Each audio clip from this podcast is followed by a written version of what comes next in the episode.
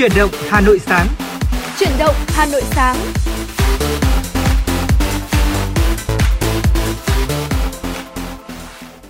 Hồng Hạnh và Thu Minh xin kính chào quý vị đang theo dõi chương trình truyền động Hà Nội sáng của FM 96.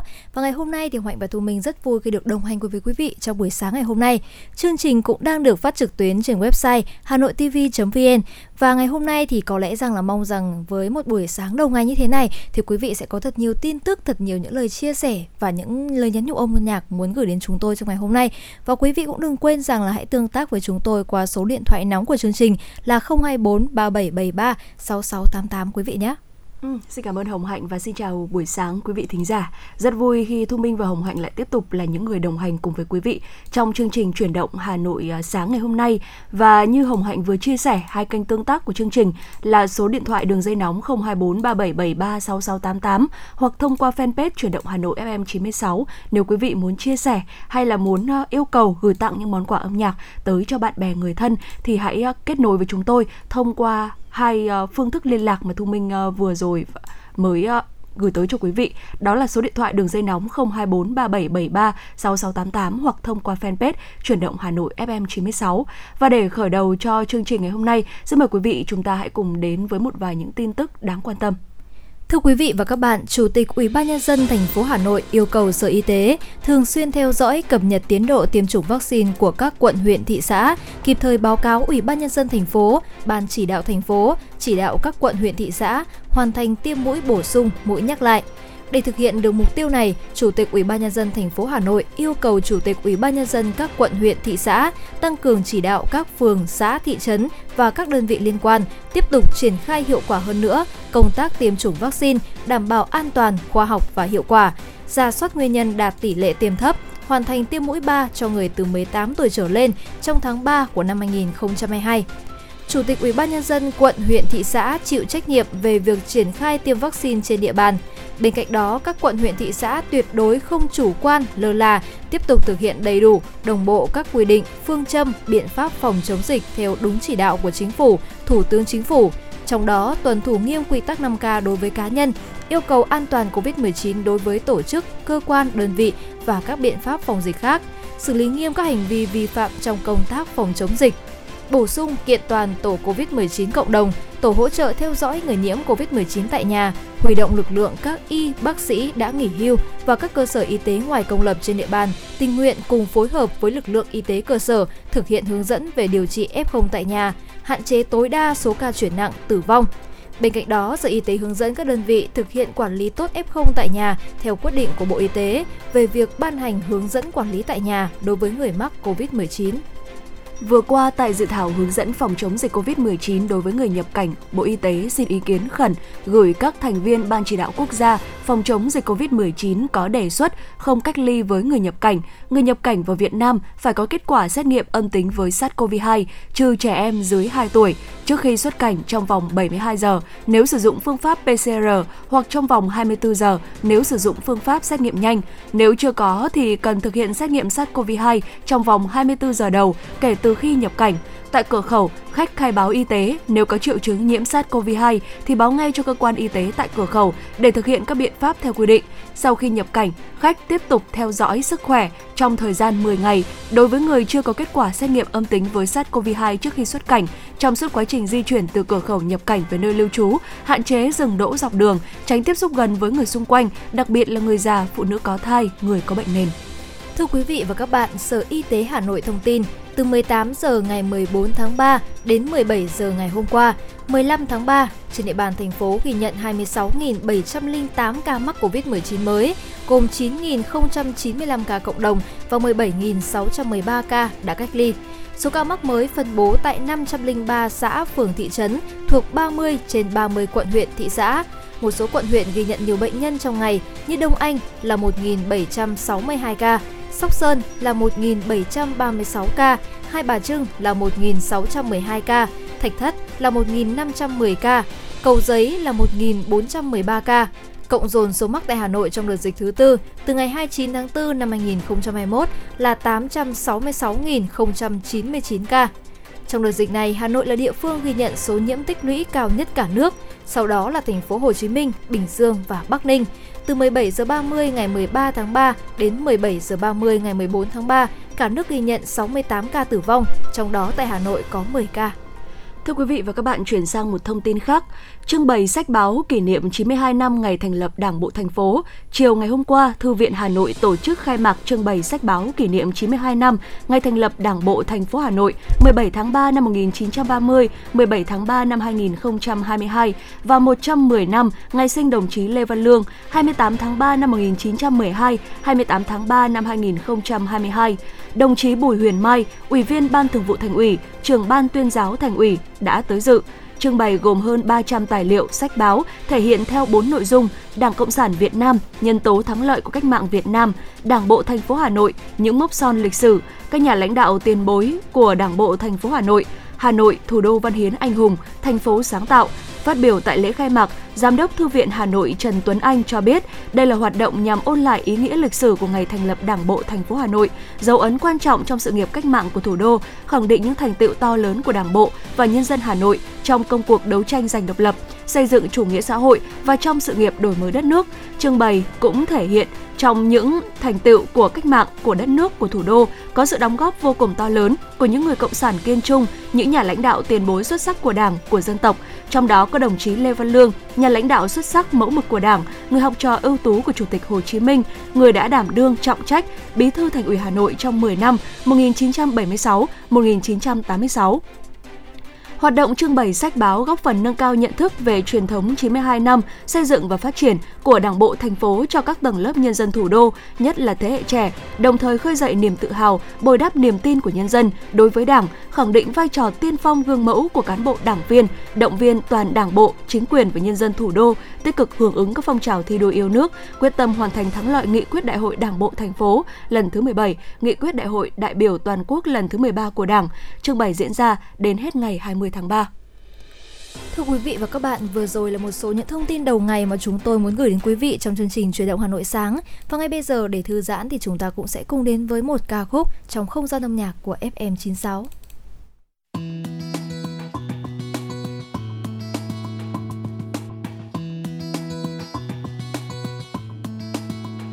bàn chân ai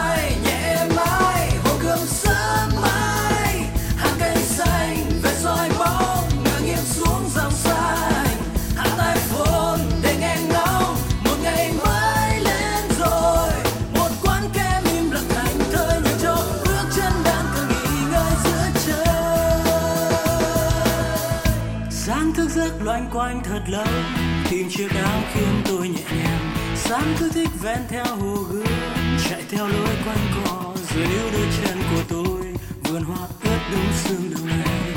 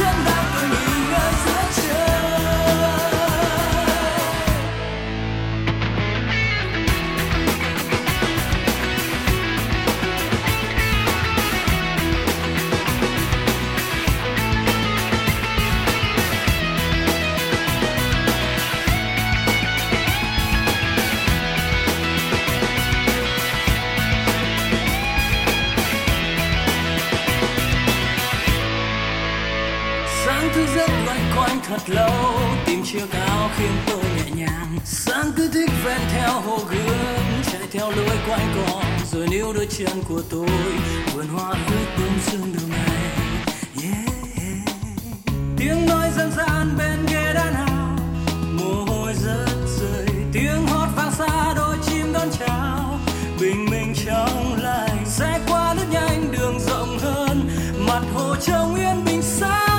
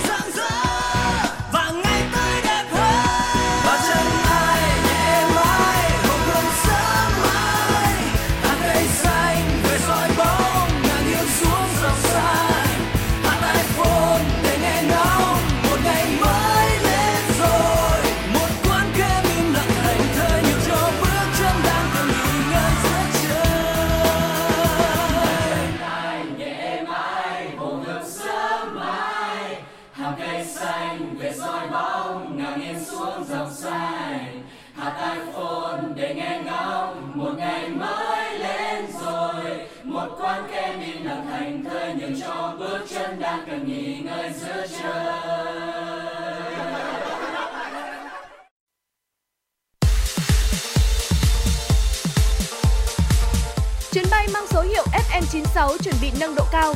Quý khách hãy thắt dây an toàn, sẵn sàng trải nghiệm những cung bậc cảm xúc cùng FM96.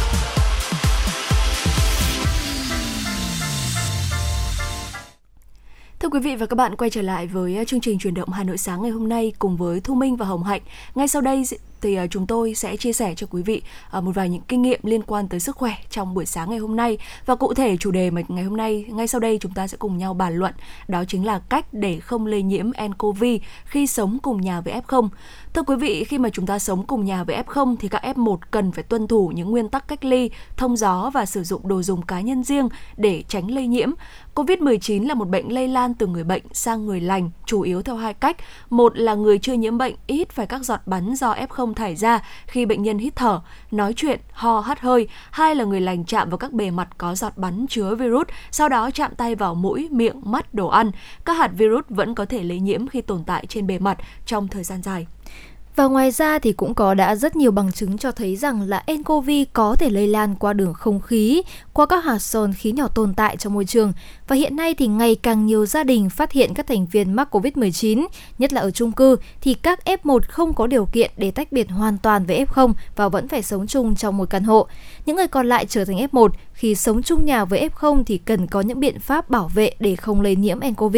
Và dưới đây là những khuyến cáo từ Trung tâm Kiểm soát và Phòng ngừa Dịch bệnh Mỹ CDC để bảo vệ F1 khi sống cùng nhà với F0. Đầu tiên, đó chính là cách ly và thông gió. Đây là nguyên tắc đầu tiên CDC đưa ra trong bảng hướng dẫn khi sống cùng nhà với người mắc COVID-19. F0 nên có phòng ở và phòng tắm riêng để giảm thiểu tiếp xúc với người khác trong gia đình. Nếu có phòng riêng thì bệnh nhân COVID-19 nên giữ khoảng cách tối thiểu 2 mét với các thành viên khác càng nhiều càng tốt. Đặc biệt là bất kỳ ai trong nhà có nguy cơ mắc bệnh cao như là người lớn tuổi, người có hệ miễn dịch suy yếu, trẻ em thì cần có hàng rào bảo vệ, không tiếp xúc trực tiếp hay là gián tiếp với F0. Thông thường thì những người mắc COVID-19 từ mức độ nhẹ đến trung bình có khả năng lây nhiễm không quá 10 ngày sau khi khởi phát triệu chứng. Người có biểu hiện nặng hơn uh, có khả năng lây nhiễm không quá 20 ngày sau khi phát bệnh. Đặc biệt là những người đã khỏi bệnh thì vẫn có thể cho kết quả dương tính trong tối đa là 3 tháng sau khi nhiễm.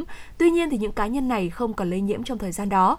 Các F0 thì cần phải tuân thủ tuyệt đối quy định cách ly với người thân trong tối thiểu 7 ngày. Trong suốt quá trình này, F1 và F0 cần phải đeo khẩu trang vừa vặn, đúng cách. Khi tiếp xúc với F0 Ờ, thì F1 nên đeo khẩu trang N95 và KN95 để có khả năng bảo vệ tốt nhất. Ngoài ra các căn hộ thì cần mở cửa để thông gió càng nhiều càng tốt. Riêng phòng của F0 thì cần phải đóng kín cửa ra vào, mở cửa sổ để giảm thiểu sự di chuyển không khí chứa virus vào phần còn lại của ngôi nhà. Và tiếp đến đó chính là biện pháp vệ sinh cá nhân thưa quý vị. Tất cả những thành viên trong nhà, ngoại trừ F0 thì nên vệ sinh đường hô hấp thường xuyên như xúc họng và miệng bằng nước muối, che chắn khi ho, hắt hơi và thải bỏ khăn giấy đã qua sử dụng. F1 và F0 thì đều phải tuân thủ rửa sạch tay thường xuyên, đặc biệt trước và sau khi ăn hoặc tiếp xúc đồ vật có thể bị lây nhiễm virus. Khi rửa tay thì chúng ta cần sử dụng xà bông và nước sạch hoặc chất khử trùng chứa ít nhất là 60% cồn, rửa trong ít nhất là 20 giây. Các chất thải như khăn giấy, khẩu trang, găng tay đã qua sử dụng cần được bỏ vào thùng rác chuyên dụng có nắp đậy màu vàng đánh dấu đây là rác thải y tế. Khi đổ rác thì F1 cũng cần mang găng tay để tránh tiếp xúc với virus. Và nguyên tắc tiếp theo đó chính là không dùng chung đồ dùng cá nhân. Để ngăn ngừa khả năng lây lan qua các vật bị ô nhiễm, thì CDC khuyến cáo F1 không dùng chung khăn trải giường, khăn tắm, bàn chải đánh răng, cốc, ly, dụng cụ ăn uống hoặc các thiết bị điện tử với người mắc COVID-19. Nếu như bắt buộc phải sử dụng hoặc xử lý đồ dùng của F0, F1, ờ, Xin lỗi quý vị, à, nếu như bắt buộc phải sử dụng hoặc là xử lý đồ dùng của các F0 thì F1 cần phải đeo găng tay và rửa sạch đồ vật bằng nước nóng, chất tẩy rửa. Với những đồ vật không thể rửa, tiếp xúc với nước thì chúng ta nên lau bằng cồn, chất tẩy rửa để làm sạch bề mặt. Nếu như không có nhà vệ sinh, phòng tắm riêng thì sau khi F0 sử dụng các bề mặt, tay nắm cửa, đồ dùng thì cần phải được khử trùng sạch. Các bề mặt dùng chung thì thường xuyên như là tay nắm cửa, tủ, công tắc đèn, bồn cầu, bồn rửa mặt, vòi tắm thì cũng cần được làm sạch thường xuyên. Nếu như mà người bệnh không đủ sức khỏe để tự vệ sinh, một thành viên khác trong nhà nên đeo khẩu trang găng tay để làm sạch và khử trùng khi cần thiết, đảm bảo phòng sinh hoạt chung được thông thoáng. Với đồ vải F0 đã sử dụng thì cần cho vào máy giặt và sấy khô ở nhiệt độ cao nhất có thể và nếu như mà không có máy sấy, đồ vải phải được phơi ở dưới ánh sáng mặt trời trực tiếp. Nhiều bằng chứng đã cho thấy là ánh sáng mặt trời thì có thể vô hiệu hóa virus. Và tiếp theo đó chính là nguyên tắc mà chúng ta sẽ chăm sóc F0 như thế nào. Nếu mà bệnh nhân COVID-19 cần người chăm sóc và bạn cần đảm bảo thức ăn dinh dưỡng được chế biến mềm, lỏng và dễ ăn cho những người đang bị mắc F0, bệnh nhân cần được uống đủ nước, bù chất lỏng do đổ mồ hôi, mất nước khi bị sốt. Người nhiễm bệnh sẽ thường cảm thấy mệt mỏi do phản ứng miễn dịch của cơ thể, do đó họ cần được nghỉ ngơi nhiều. Những F1 thì nên trang bị cho bệnh nhân và bản thân đủ thực phẩm, nước uống và thuốc, vitamin, vật dụng cần thiết khi họ tự cách ly. Yếu tố quan trọng nhất để bảo vệ bản thân đó là tăng cường hệ miễn dịch. Do đó các F1 cần bổ sung dưỡng chất, ăn và ngủ nghỉ khoa học, uống đủ nước và nếu có bất kỳ triệu chứng nào như là ho, sốt, đau đầu, mệt mỏi thì bạn nên làm xét nghiệm để biết bản thân có bị lây nhiễm virus hay không. Dạ vâng thưa quý vị, có thể nói rằng là ở thời điểm hiện tại thì ờ, số lượng F0 cách ly và điều trị tại nhà là tương đối lớn và vừa rồi là một vài những khuyến cáo từ Trung tâm Kiểm soát và Phòng ngừa Dịch bệnh Mỹ CDC. À, ờ, tôi Minh nghĩ rằng là đây là những khuyến cáo mà chúng ta cần phải đặc biệt lưu tâm để có thể bảo vệ F1 khi sống cùng nhà với F0 Dạ vâng thưa quý vị. Và còn rất là nhiều những ờ, tin tức cũng như là những nội dung hấp dẫn khác sẽ được chúng tôi truyền tải ờ, gửi tới cho quý vị trong phần sau của chương trình. Còn bây giờ xin mời quý vị chúng ta hãy cùng thư giãn với một giai điệu âm nhạc, ca khúc cho em một ngày với sự thể hiện của nữ ca sĩ Mỹ Linh.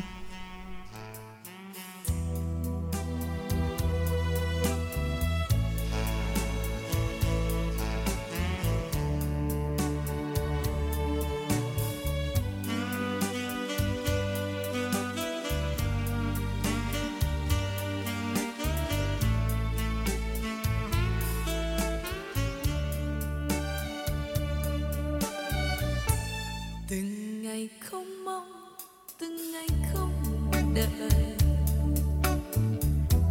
cuộc đời vẫn thế cuộc đời vẫn trôi. Vẫn nghe quanh đây em về nói cười. Vẫn gót chân hồng nhẹ nhàng năm xưa.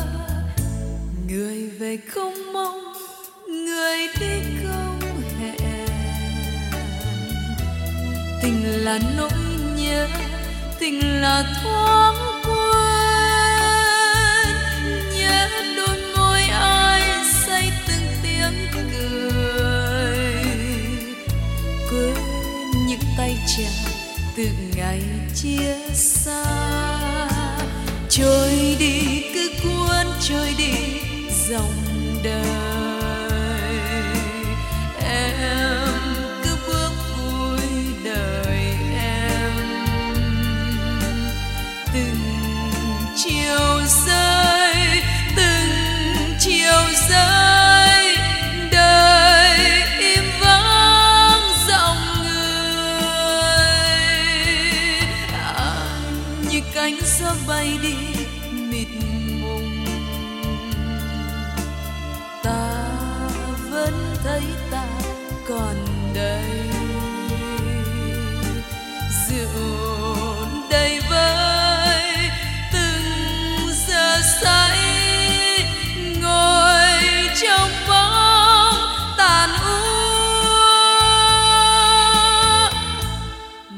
Dòng sông trôi, một đời vui buồn. Mọi người đã đến, mọi người đã xa. Có ai qua đây, ta ngồi ngóng đợi. Nhớ tiếng hát nào, một thời xa xăm. Nhìn lại ta ô còn dài chân đi, mệt nhoài ước mơ. Đến trăm năm sau, đâu là tiếng cười? Ta giữa đất trời, một lời hứa không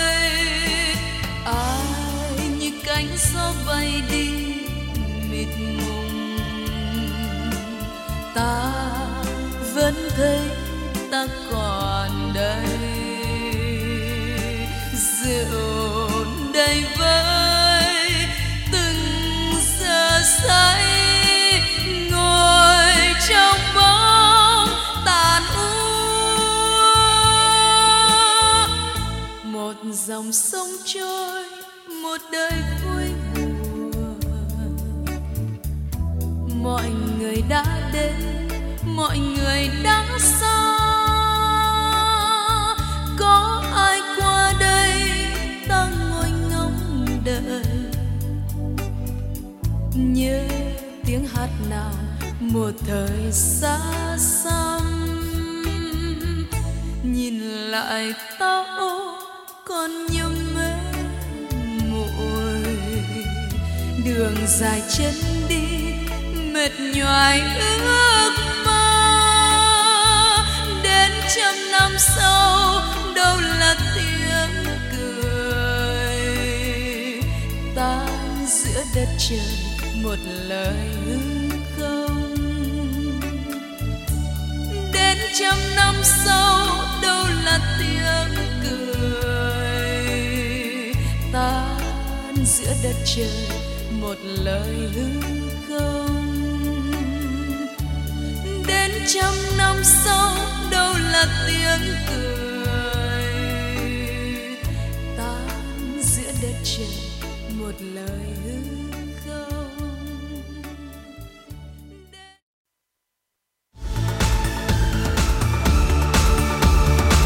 Quý vị và các bạn đang theo dõi kênh FM 96 MHz của đài phát thanh truyền hình Hà Nội. Hãy giữ sóng và tương tác với chúng tôi theo số điện thoại 024 3773 6688. FM 96 đồng hành trên mọi nẻo đường.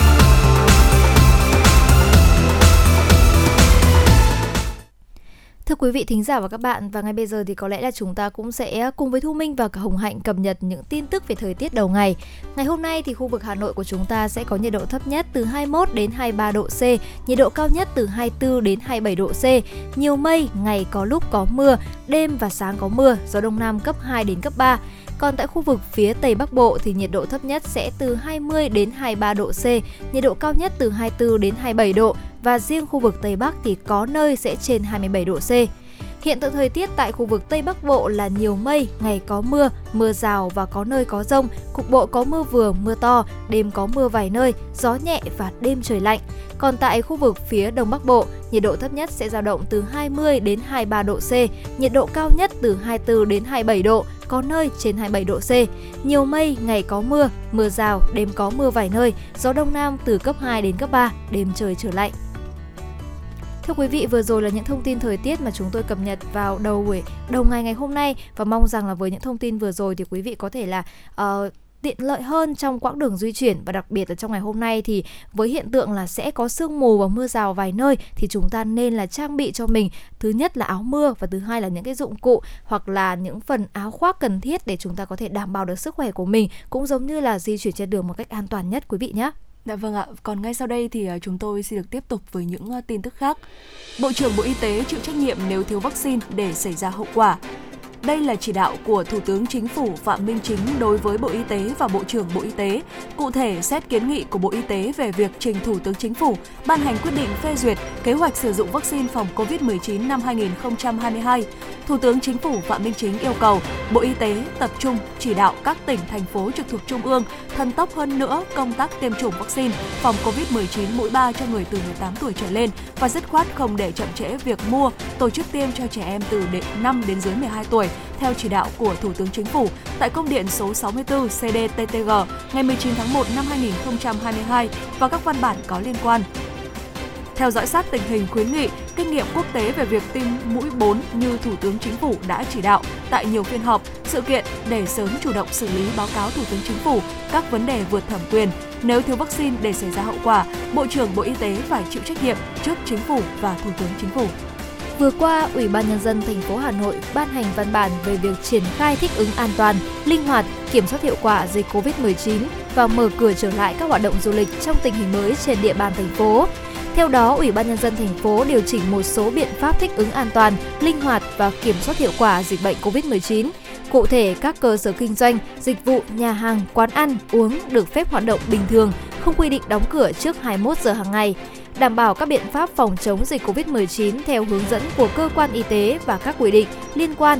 Ủy ban nhân dân quận huyện thị xã chủ động triển khai quyết định số lượng người tham gia các hoạt động tập trung trong nhà, ngoài trời, đảm bảo an toàn phòng chống dịch bệnh COVID-19 khuyến cáo khi có các biểu hiện nghi ngờ bệnh không tham gia các hoạt động tại các địa điểm trên. Các hoạt động tập trung đông người như đám cưới, đám hỏi, đám tang, hạn chế số người tham gia ở cùng một thời điểm.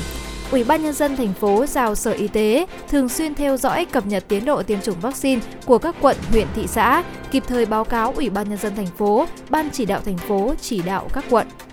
Vừa qua tại Hà Nội, Bộ Lao động Thương binh và Xã hội đã làm việc với Hội người cao tuổi Việt Nam về xây dựng thực hiện chính sách người cao tuổi. Trong 5 năm qua, hơn 5,12 triệu người cao tuổi được hưởng chế độ bảo hiểm xã hội và trợ cấp bảo trợ xã hội hàng tháng. Người từ 75 đến 80 tuổi thuộc diện hộ nghèo được hưởng trợ cấp hàng tháng, tăng 4 lần so với năm 2010.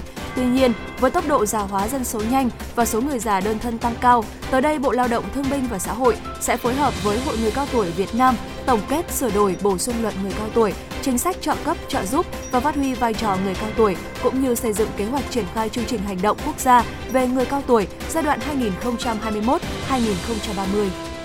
Thưa quý vị và các bạn, ông Phạm Tuấn Long, Chủ tịch Ủy ban nhân dân quận Hoàn Kiếm cho biết, quận đã có quyết định mở lại phố đi bộ khu vực Hồ Hoàn Kiếm để phát triển du lịch.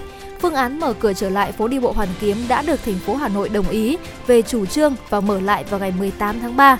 Người dân đến đây cần áp dụng các biện pháp phòng dịch theo đúng quy định, đặc biệt là tuân thủ 5K, kiểm soát người vào tuyến phố, đảm bảo giãn cách hoạt động trên tuyến phố.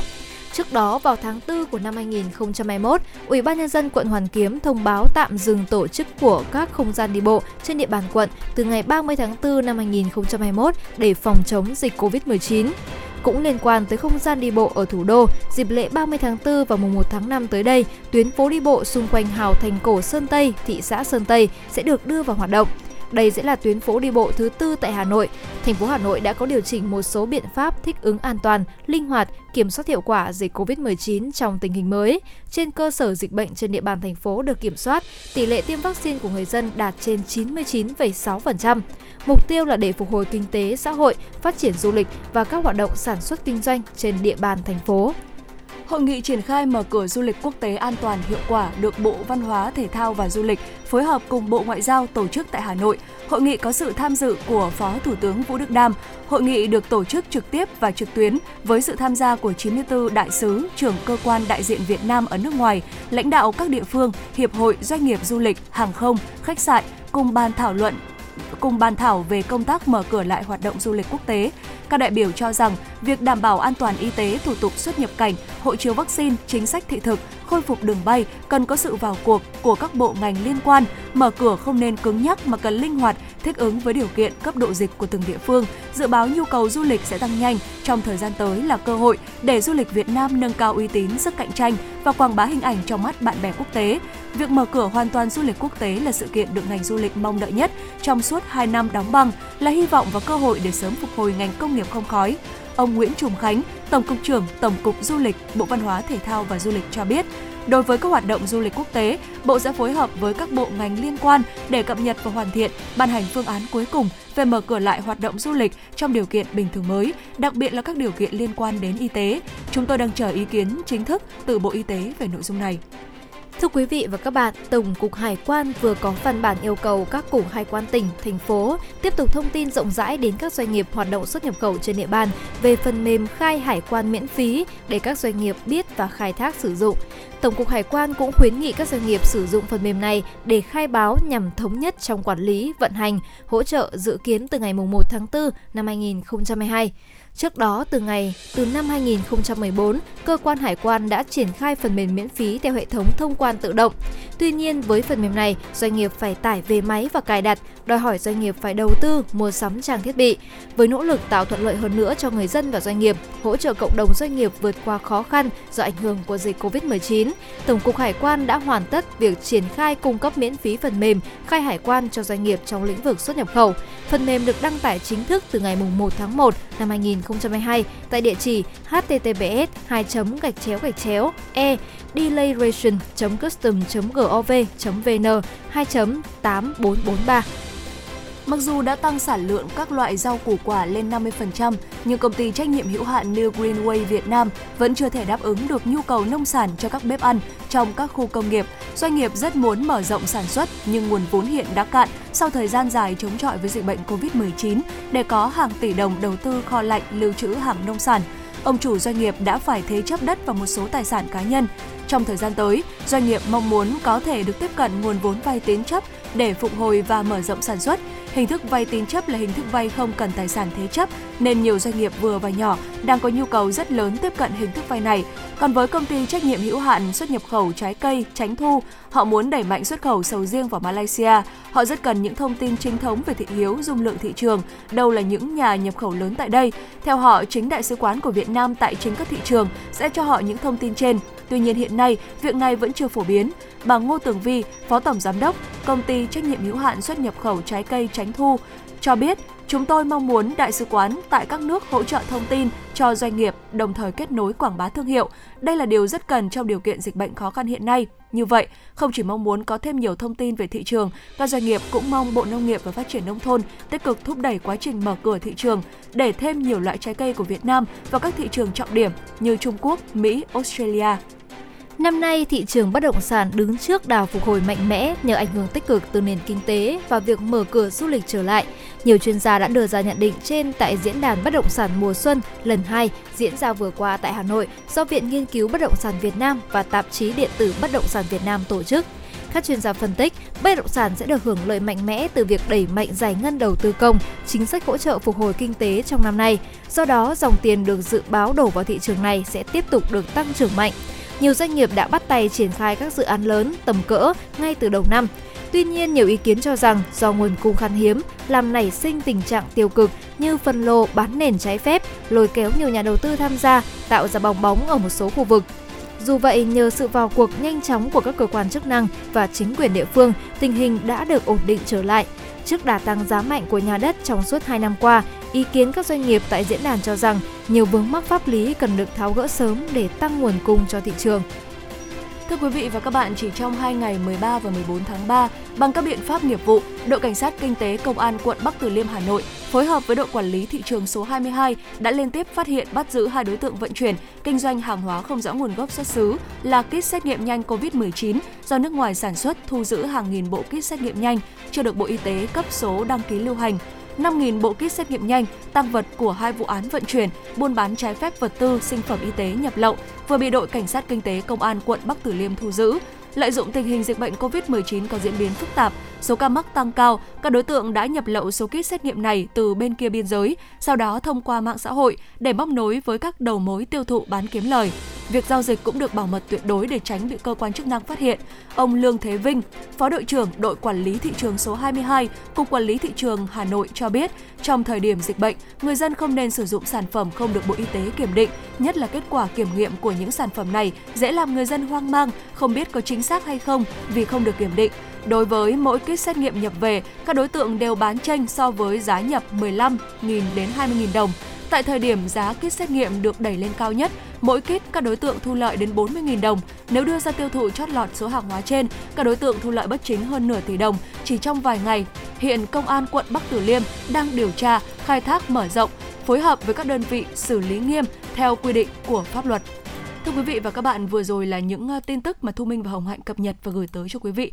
Ngay sau đây xin mời quý vị chúng ta hãy cùng ờ, thư giãn với một giai điệu âm nhạc ca khúc Yêu dấu theo gió bay với sự thể hiện của ca sĩ Hiền Thục.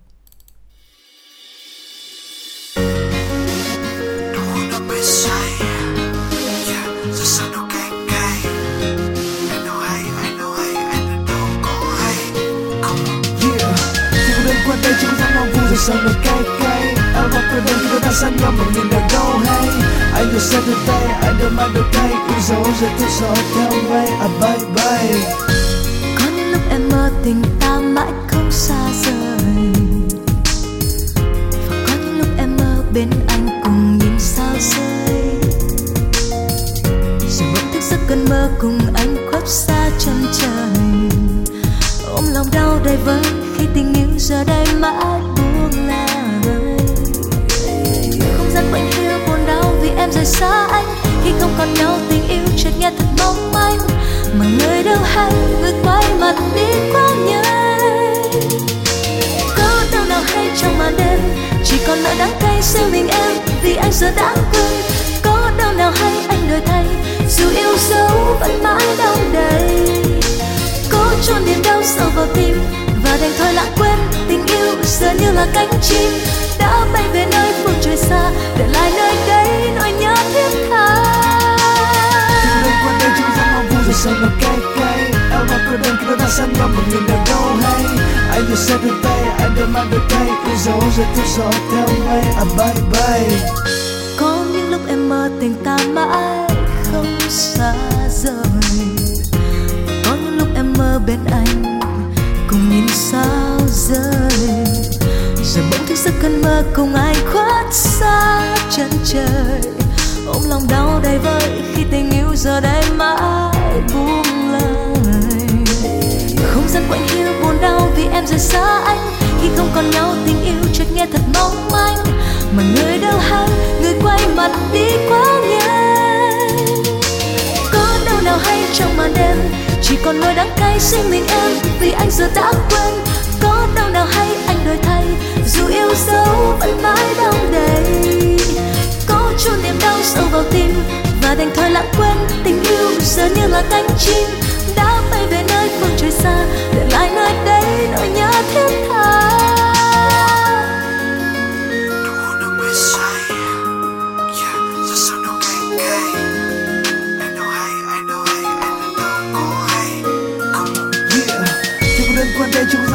Ta sao nó cay cay Em và cô đơn cứ đôi ta sang nhau mà người nào đâu hay. Anh được sẽ từ tay, anh được mang được tay. Yêu dấu giờ tôi gió theo mây à bye bye có đâu nào hay trong màn đêm chỉ còn nơi đắng cay riêng mình em. Vì anh giờ đã quên có đâu nào hay anh đổi thay. Dù yêu dấu vẫn mãi đong đầy. Cố chôn niềm đau sâu vào tim và đành thôi lãng quên tình yêu giờ như là cánh chim đã bay về nơi trời xa để lại nơi đây nỗi nhớ thiết tha.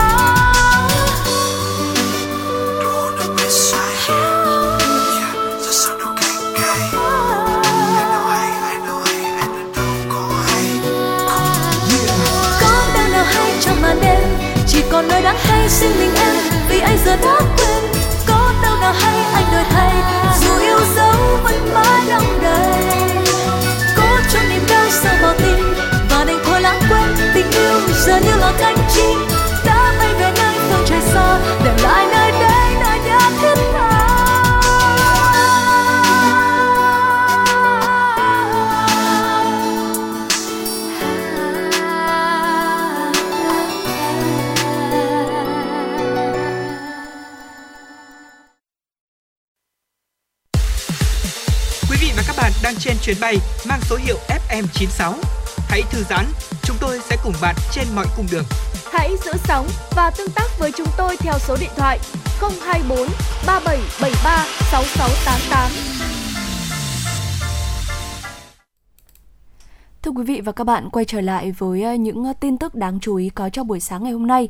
Thưa quý vị, từ 4 giờ ngày 18 tháng 3 theo giờ địa phương, tức 11 giờ theo giờ Việt Nam, du khách đến vùng England, xứ Wales, Scotland và Bắc Ireland sẽ không còn phải ờ, điền biểu mẫu thông tin định vị hành khách.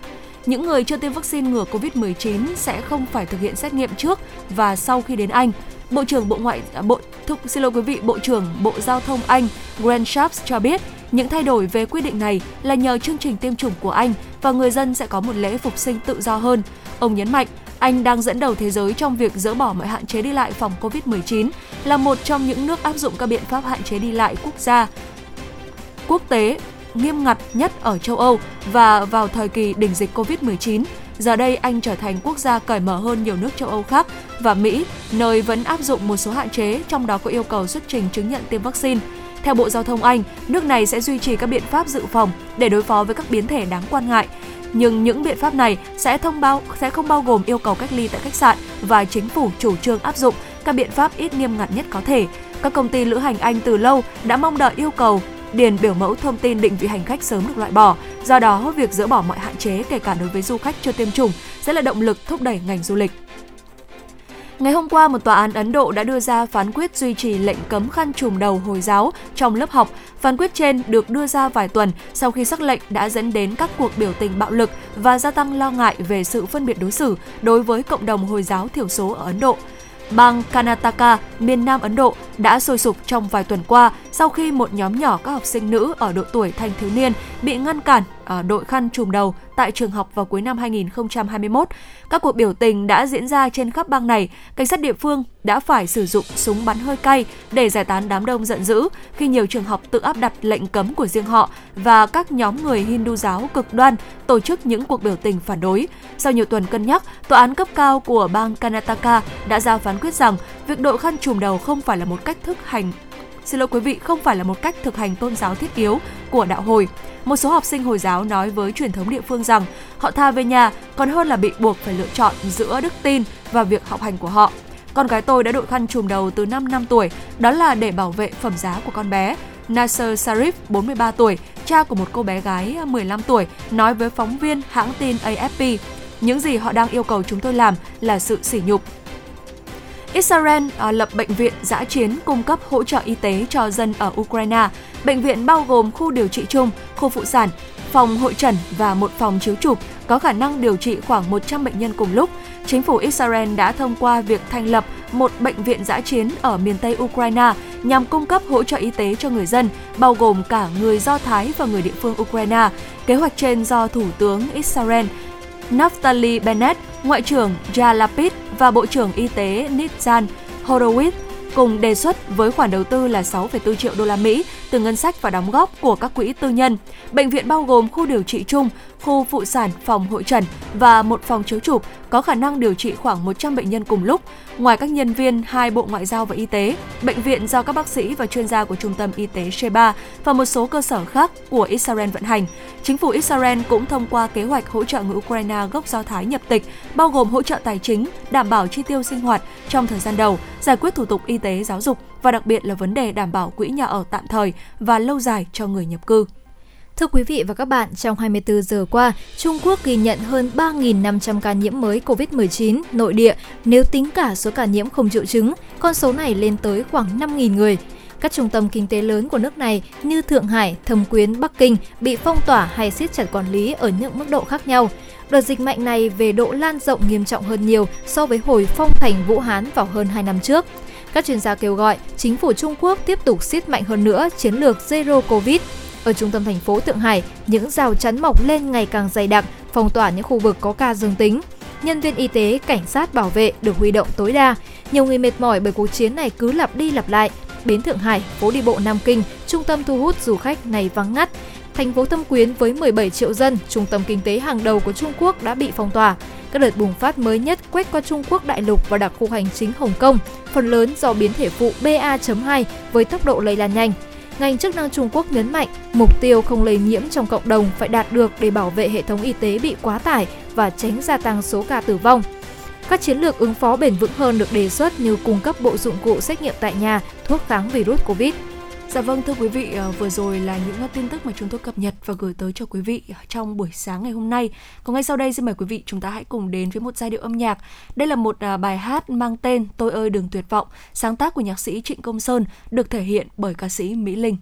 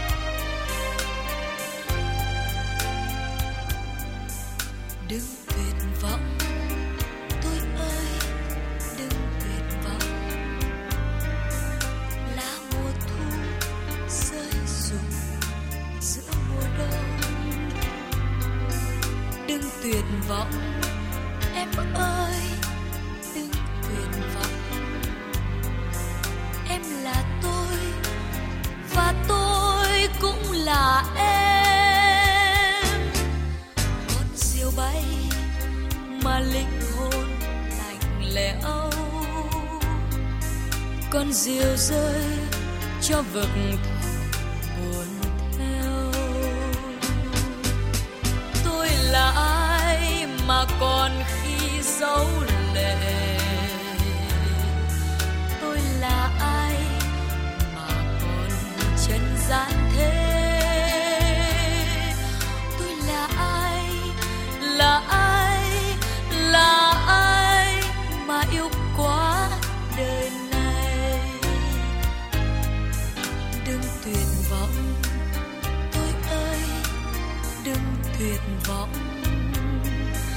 nắng vàng phai như một nỗi đời riêng. Đừng tuyệt vọng, em ơi, đừng tuyệt vọng. Em hồn nhiên, rồi em sẽ bình minh.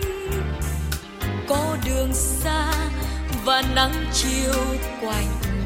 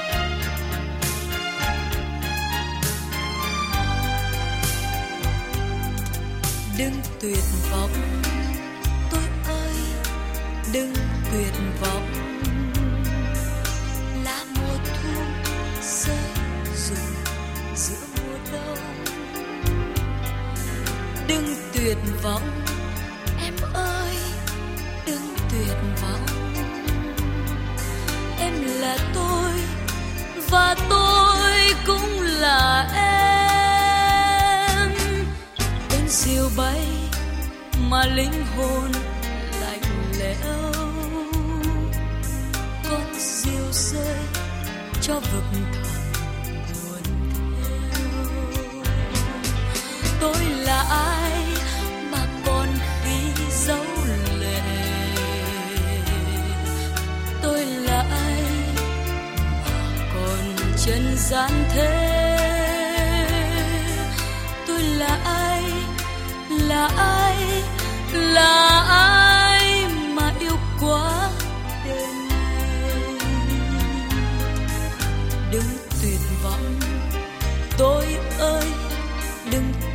Vọng.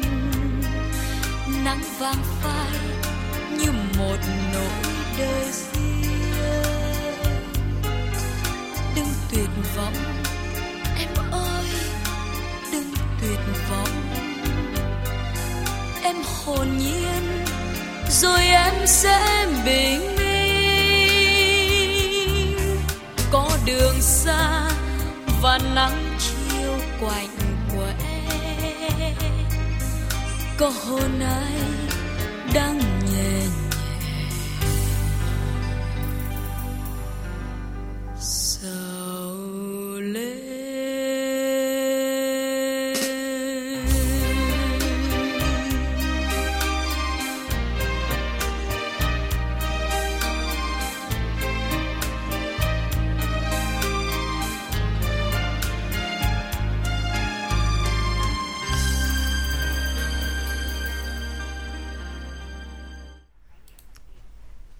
Dạ vâng thưa quý vị và các bạn, quay trở lại với chương trình truyền động Hà Nội sáng ngày hôm nay.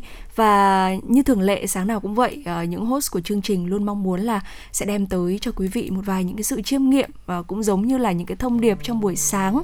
Ờ, đối với tất cả chúng ta, để chúng ta có một ngày làm việc thật là nhiều năng lượng và thật là nhiều niềm vui.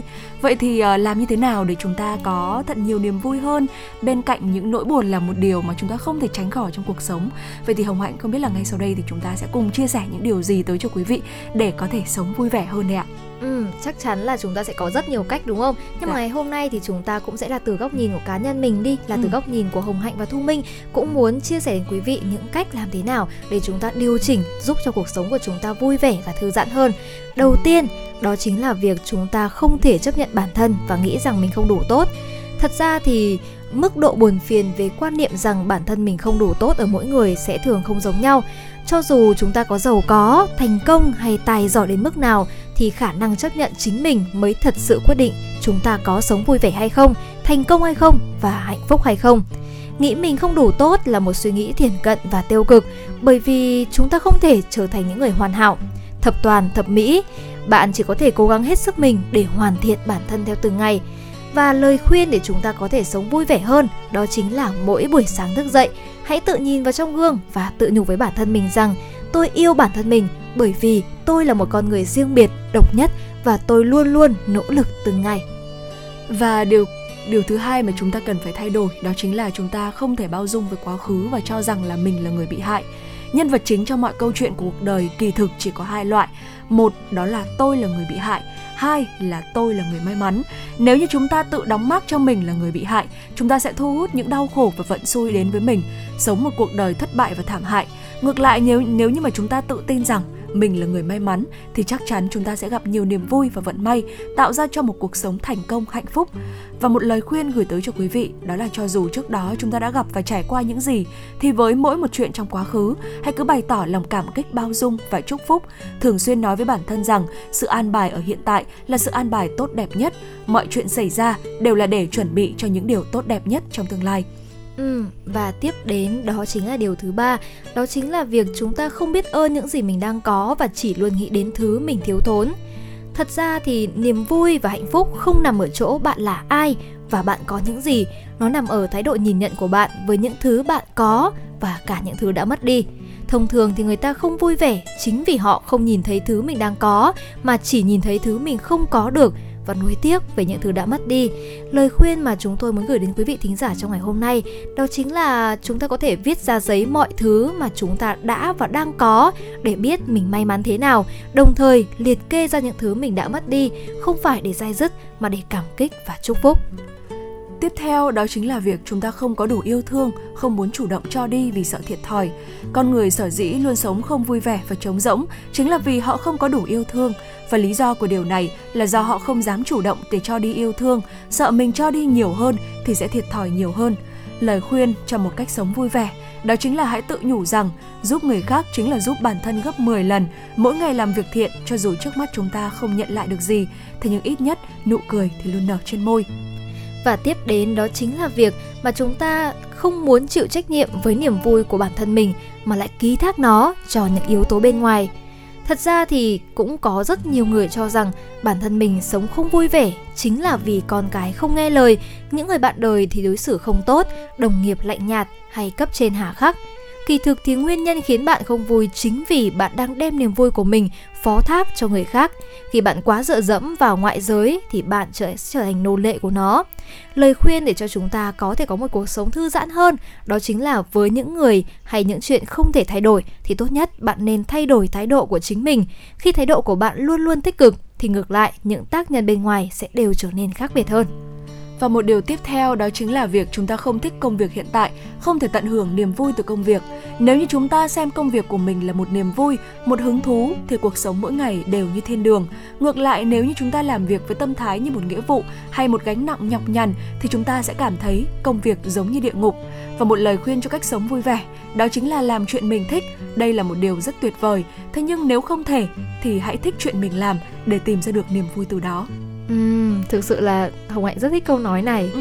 Nếu mà chúng ta không thể làm việc mình thích thì hãy thích chuyện mình làm để tìm ra được niềm vui từ đó và có lẽ đây sẽ là cái cách cuối cùng để chúng tôi mong muốn rằng là chúng ta sẽ có được cuộc sống vui vẻ hơn đó chính là nếu mà chúng ta sống không có hy vọng không thể thuyết phục bản thân rằng mình có thể thực hiện ước mơ thì có lẽ chúng ta nên thay đổi một chút nguyên nhân khiến con người sống không vui vẻ còn nằm ở chỗ là không biết mình muốn gì và không tin mình có thể đạt được điều mình muốn.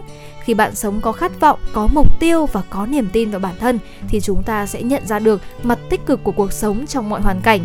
Và cách để chúng ta có thể sống vui vẻ hơn đó chính là hãy luôn xác định mục tiêu cho mình và cố hết sức để thực hiện nó.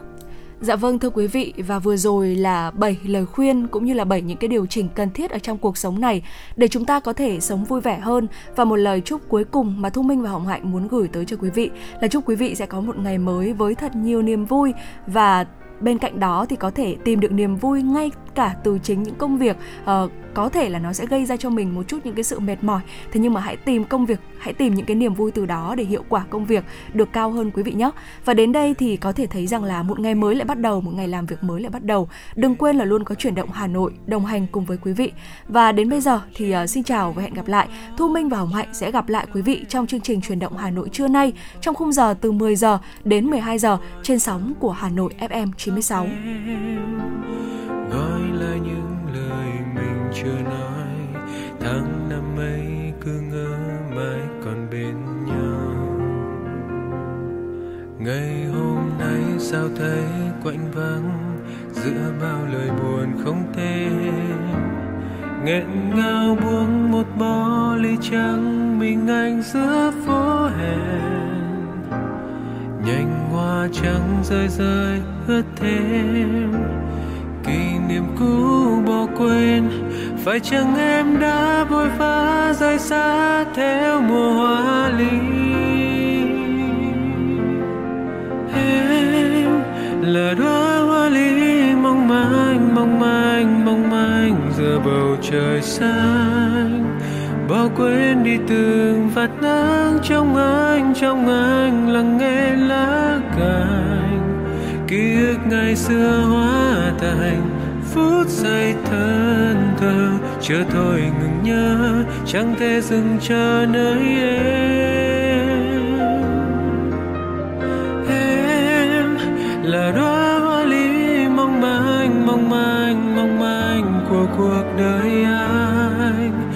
Sao đóa hoa mềm lặng cánh với trái tim anh chỉ xin được đám hương em một lần trong gió chiều, sau đó ly kia tiêu điều.